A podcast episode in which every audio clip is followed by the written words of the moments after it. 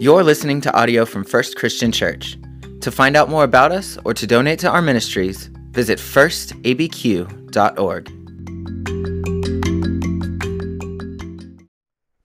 If you would remain standing on your feet with me for this reading from the Gospel of Matthew, chapter 9, starting in verse 35.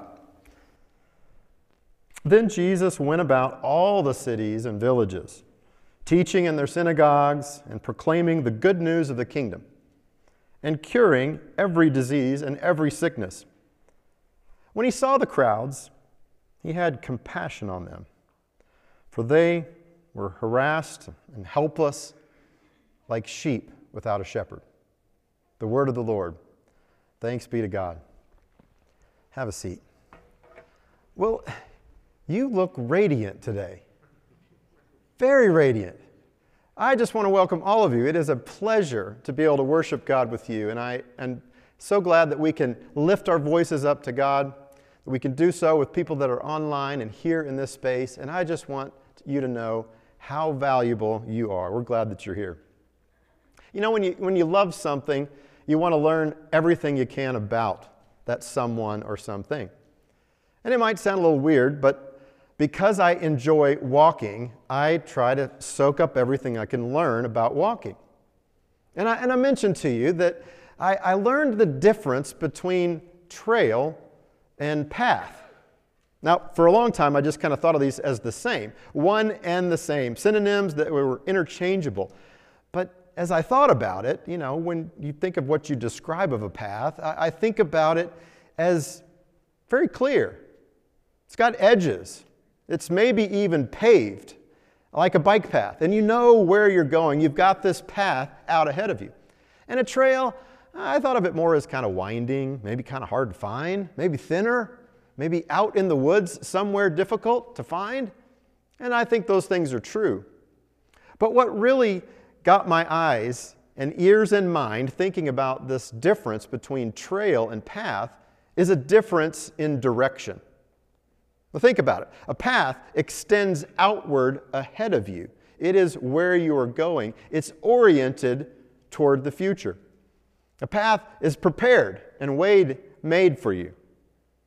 A trail is a little different. A trail kind of follows along behind you. It can be, you know, finding a, a muddy boot print or a broken branch or if you're in your kitchen, it's following the crumbs where your husband has walked all through the house, or kids, right? You see the trail, you see these evidences of where someone has been. And it's a different orientation. It's oriented of what you've left behind along the way. And when you think about those differences, it makes us maybe think about our lives a little different. You know, we just kind of muddle along through our lives sometimes, not really paying much attention to what we're doing. Whether it's a good path that we're on, a, a harmful path, uh, we're just doing the next thing that we need to do. We're just on this path, making our journey along. And I, I want us to, to think back to yet another person that I wanted you to imagine this jet black hair, dark skin, dark eyed person who gave a message 3,000 years ago almost. Jeremiah from Anathoth. Do you remember this? I mentioned this recently about this Middle Eastern prophet standing and being given a word as he looked out over a valley, seeing mountains, and, and he was given this message Stand at the crossroads, you know, the intersection where roads come together or where they divide and you're about to go different directions. Stand at the intersection and look. Ask for the ancient past. Ask where the good way lies and walk in it. Because I think that gives us some idea of what we're about in our lives. There are moments where we do step back and evaluate where we are and where we are going. Now, there's something I didn't tell you about that verse.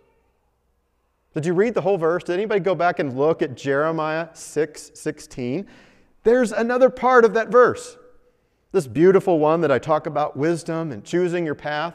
Here's what is said at the end of that verse it's the response, it's what the people say. And what they say is, We will not walk in it. Ah, there's your answer. The answer is nope. I see the paths, I see what's out there, I see the good way, but no, that's not for me, that's not the way that I'm going to go. Now, the thing about God is that God is not threatened. He is open for comparison, He's open for competition. There are many paths that are out there, and I have invited you to think about those paths that are in your life, to think about the way that you're journeying in this life. God's not threatened if you choose to follow and look at a guru or think about a government or some philosophy or maybe even another religion. All of these paths are there for you to take a look at. Now, God's way is a little more obscure, it's a little less traveled, it's kind of harder to find, but it is a very good way that holds up to any other way. But you get the choice. If you want to travel this life in a rocket ship, you better have a lot of money, but you can do that. If you want to do it in a diesel truck, you can do that. If you want to do it in a 91 octane sports car guzzling vehicle, you can do that. Even an electric wizard machine that takes you fast down the road with no gas burned at all. That's up to you. The choice is yours. And so maybe you've been thinking about the course that you're on. As we think about the difference between path and trail, I do invite you to look around on that trail Look around and, and decide who else is on this path. You remember my image of the raging rhino? You've got this raging, charging rhino. And if you want to know the difference between a path or a trail, then just decide whether you would want to be in the path of a raging, charging rhino or to be in its trail. There's a difference, right? There's a significant difference in those two paths.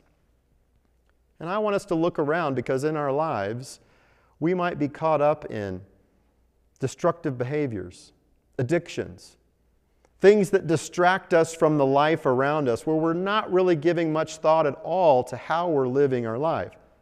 And today, I want us to think about the purpose, to think about the goal, the orientation of the path that we're on. Because we have that ability. We have cognitive powers that differentiates us from many other things that are on this planet.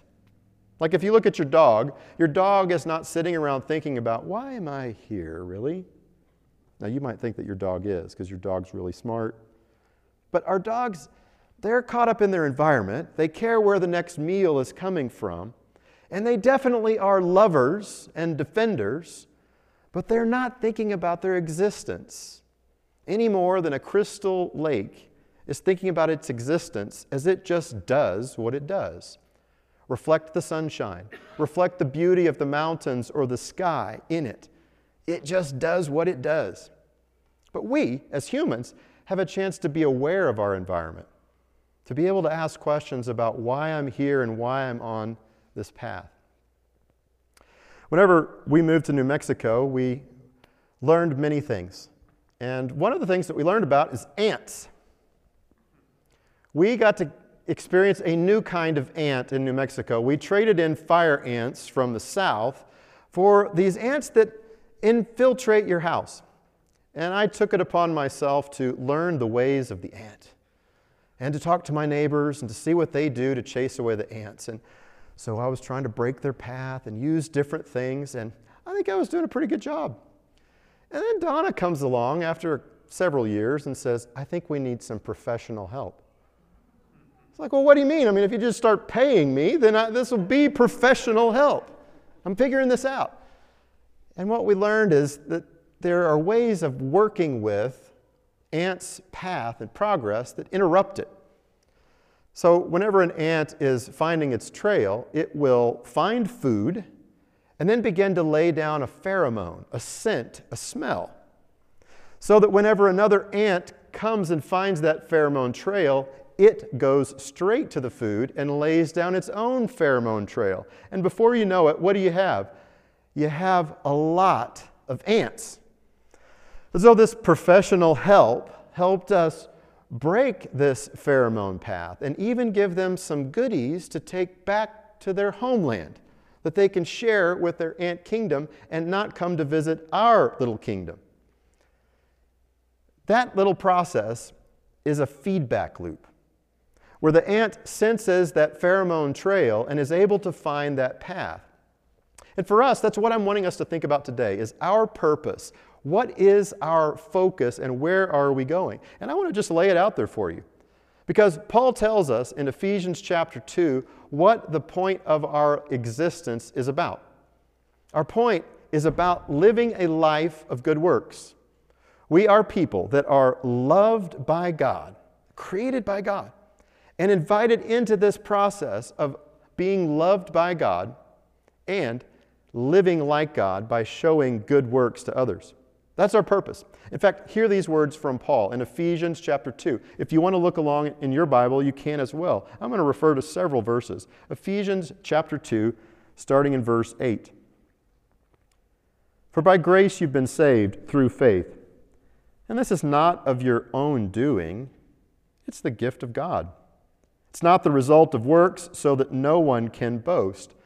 For we are what He's made us, created in Christ Jesus for good works, which God prepared beforehand to be our way of life. All right, what we find in this passage is what we're about. And I, I want to tell it to you in three ways. And it's, it's going to be three ways of saying similar things, okay? The first one is this We are God's masterpiece. Perhaps you've heard this before. In fact, these are passages that get heavily underlined in many Christians' Bibles. We are made by God. We are His masterpiece, created by the good works of God. And there's really no way I could under or overstate this point. It's easy to just slide past it. The point that you are made by God and loved by God is huge. Think about it. You, your name, handcrafted by God, created in Christ that is not a small point. It's very significant that you're alive. And you might say, well, you don't know my life. Uh, it's not all that great. No, no, no. I know we've all got things that we're dealing with, all things that we're suffering with, but the very fact that you have been given a life is no small thing. In fact, Paul talks about it in 1 Corinthians 6 19, and also in chapter 3, verse 16, that you're a temple of God. That what you do and who you are matters because God wants to live in you and dwell in you. That's incredible. Those of you that are parents, whether you've been an adoptive parent or a birth parent, you may know that deep love for something that you think you've created. It's a part of you. And you know in only a small way because our love as a parent for our child can't compare at all to the kind of love that God has for you. It's huge. In fact, if you've still got Ephesians open up, you could look to verse 4 where you get a double mention of love, where out of God's great love, He loved you. Okay, well, you could just use love once, right, Paul? No. God's great love that He loved you. He's going to say it in as many ways as He possibly can. This extravagant mercy that God shows towards you, pouring out His grace and providing you his masterpiece with a place to live. You are God's good work. All right, that's the first one. The second one is similar, and you'll probably hear it.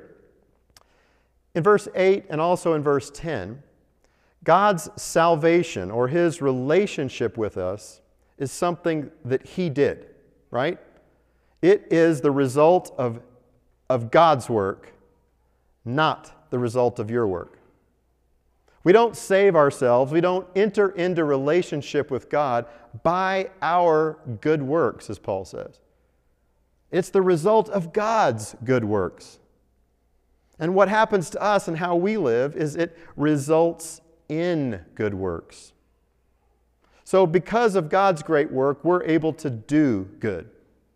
Now, now I want you to think about that because you didn't cause yourself to enter into this relationship with God. You didn't necessarily even initiate it. It's something that God initiated. It's the result of His work. And I think that's why a passage like this gets so well worn and underlined in a Christian's Bible. To realize that we're saved by grace through faith, and this is not the result of works, because otherwise we'd be bragging about it. Yeah, I know God did His part, but have you noticed how good I've been lately?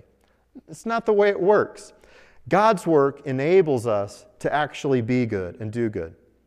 All right, so summarizing so far, we are God's masterpiece. We are God's good work. And we're saved. We're brought into relationship with God by that good work in order to do good. Well, that brings us to the third thing. And you're going to probably hear some of the same words again, said a little bit differently. If you look in verse 10, for we are what he has made us, created in Christ Jesus for good works, which God prepared beforehand to be our way of life. The path of life that God has laid out, that has walked out for us, is a path of good works. Your created purpose is to live in the good works that God has already established in your life. It involves your effort and your choice. It is something that you get to choose. You get to be a part of this, being created and recreated in Christ Jesus for good works. It, it's like God is extending ahead of us this path, this journey that we can take of good works, or we partner with God in living our lives, walking this way of good works. All right, so we're created as God's purpose by His good works, saved by His good works, for the purpose of living in good works. Well, here I take a little turn because there are some things that kind of unfortunately get misunderstood by Christians from these, these very verses, where humans will, will read these passages or others and they'll say something that I know honestly they mean in the best sense, but it's got some inaccuracy in it. Okay? And so I know that this is maybe something that I've said and probably you have said, but I want us to think about it in a new way. We might say, as a Christian, and mean it in the best possible way humans are no good. We're just no good. We're broken, we're, we're failures, we're flawed, we are not what we, we're not, we're bad. Humans are bad. And that's a little bit inaccurate because we are made in the image of God. God doesn't run around saying, You are bad. He made you in His image. That is a big, big deal. It's probably better for us to say that our hearts are inclined toward evil. In fact, if you look through Scripture, that's often what says. We're bent towards doing what is bad. You see, here's the thing if we just say humans are bad, they're broken, they're flawed, and we keep saying it over and over again, we're going counter to what Paul says in Ephesians chapter 2 of being God's masterpiece, being made in the image of God. In fact, we even miss a word like you say, well, what about this children of wrath? Paul says, you were children of wrath. If we're not careful, we'll associate what we do with an, our identity. And who you are before God is someone that's made in the image of God, and He has created you for good works. So hopefully you can see that slight difference, because then that wraps us up in what the church is all about. What's the church about? Well, in Ephesians chapter 4, verse 12, we are about equipping the saints for the work of ministry. We're about giving people the energy to do good works because we're imitating and modeling what, our, what we've learned from our God. That we are not having just a minister as the only one doing good, but all of us are involved in good, walking this good path, not associating ourselves with bad, with evil, but associating ourselves with good. All right, so so far we've talked about we're made as God's masterpiece, God's good work, saved by what He has done for us. And he invites us into this life of living in good works, created in advance for us. And our purpose is about following Jesus.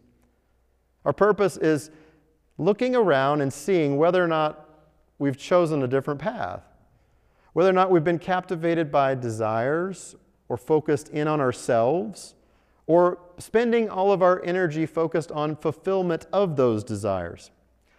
Which brings me to maybe a path of spirituality where we're just kind of stuck in the so so's, well, that's just the way we are, hum hum of spirituality. Okay, so back to insects. As we think about paths and walking, insects have amazing biological technology. I already told you a little bit about ants who lay out their pheromone path. It's a path of pointing people in the right trail, right? They lay down that pheromone trail and it creates a big path to go towards the food. Well, think about slugs, because they're not going to think about themselves. They don't have any power to think. Slugs' ability to make sense of life is nothing more than the slime. Did you know this? That little string of slime, that helps them know which way to go. This way, not this way. It's very binary. That's all they can process. This way, Nope, not that way. That's all they've got. And in this path, you can interrupt some of those paths and erase some of the slime and really confuse bugs. That's what an exterminator is doing with ants to mess with that pheromone and to change the paths where they go in a different path. Now, there's a thing called a vicious loop and a virtuous loop. Because whenever you're finding that path to food and going back and forth, that's, that's a virtuous loop.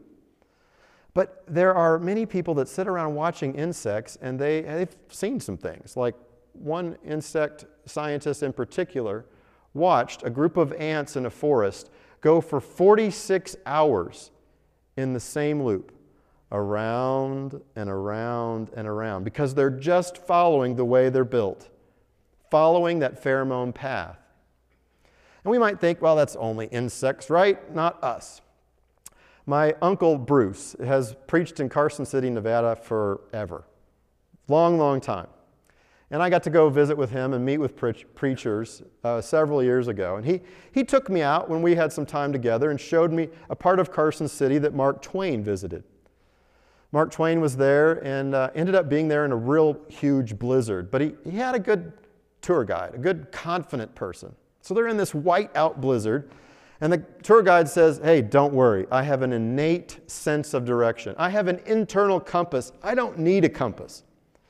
And sure enough, as they go through this whiteout blizzard, they're making their way just fine. And they even come upon a trail of other people.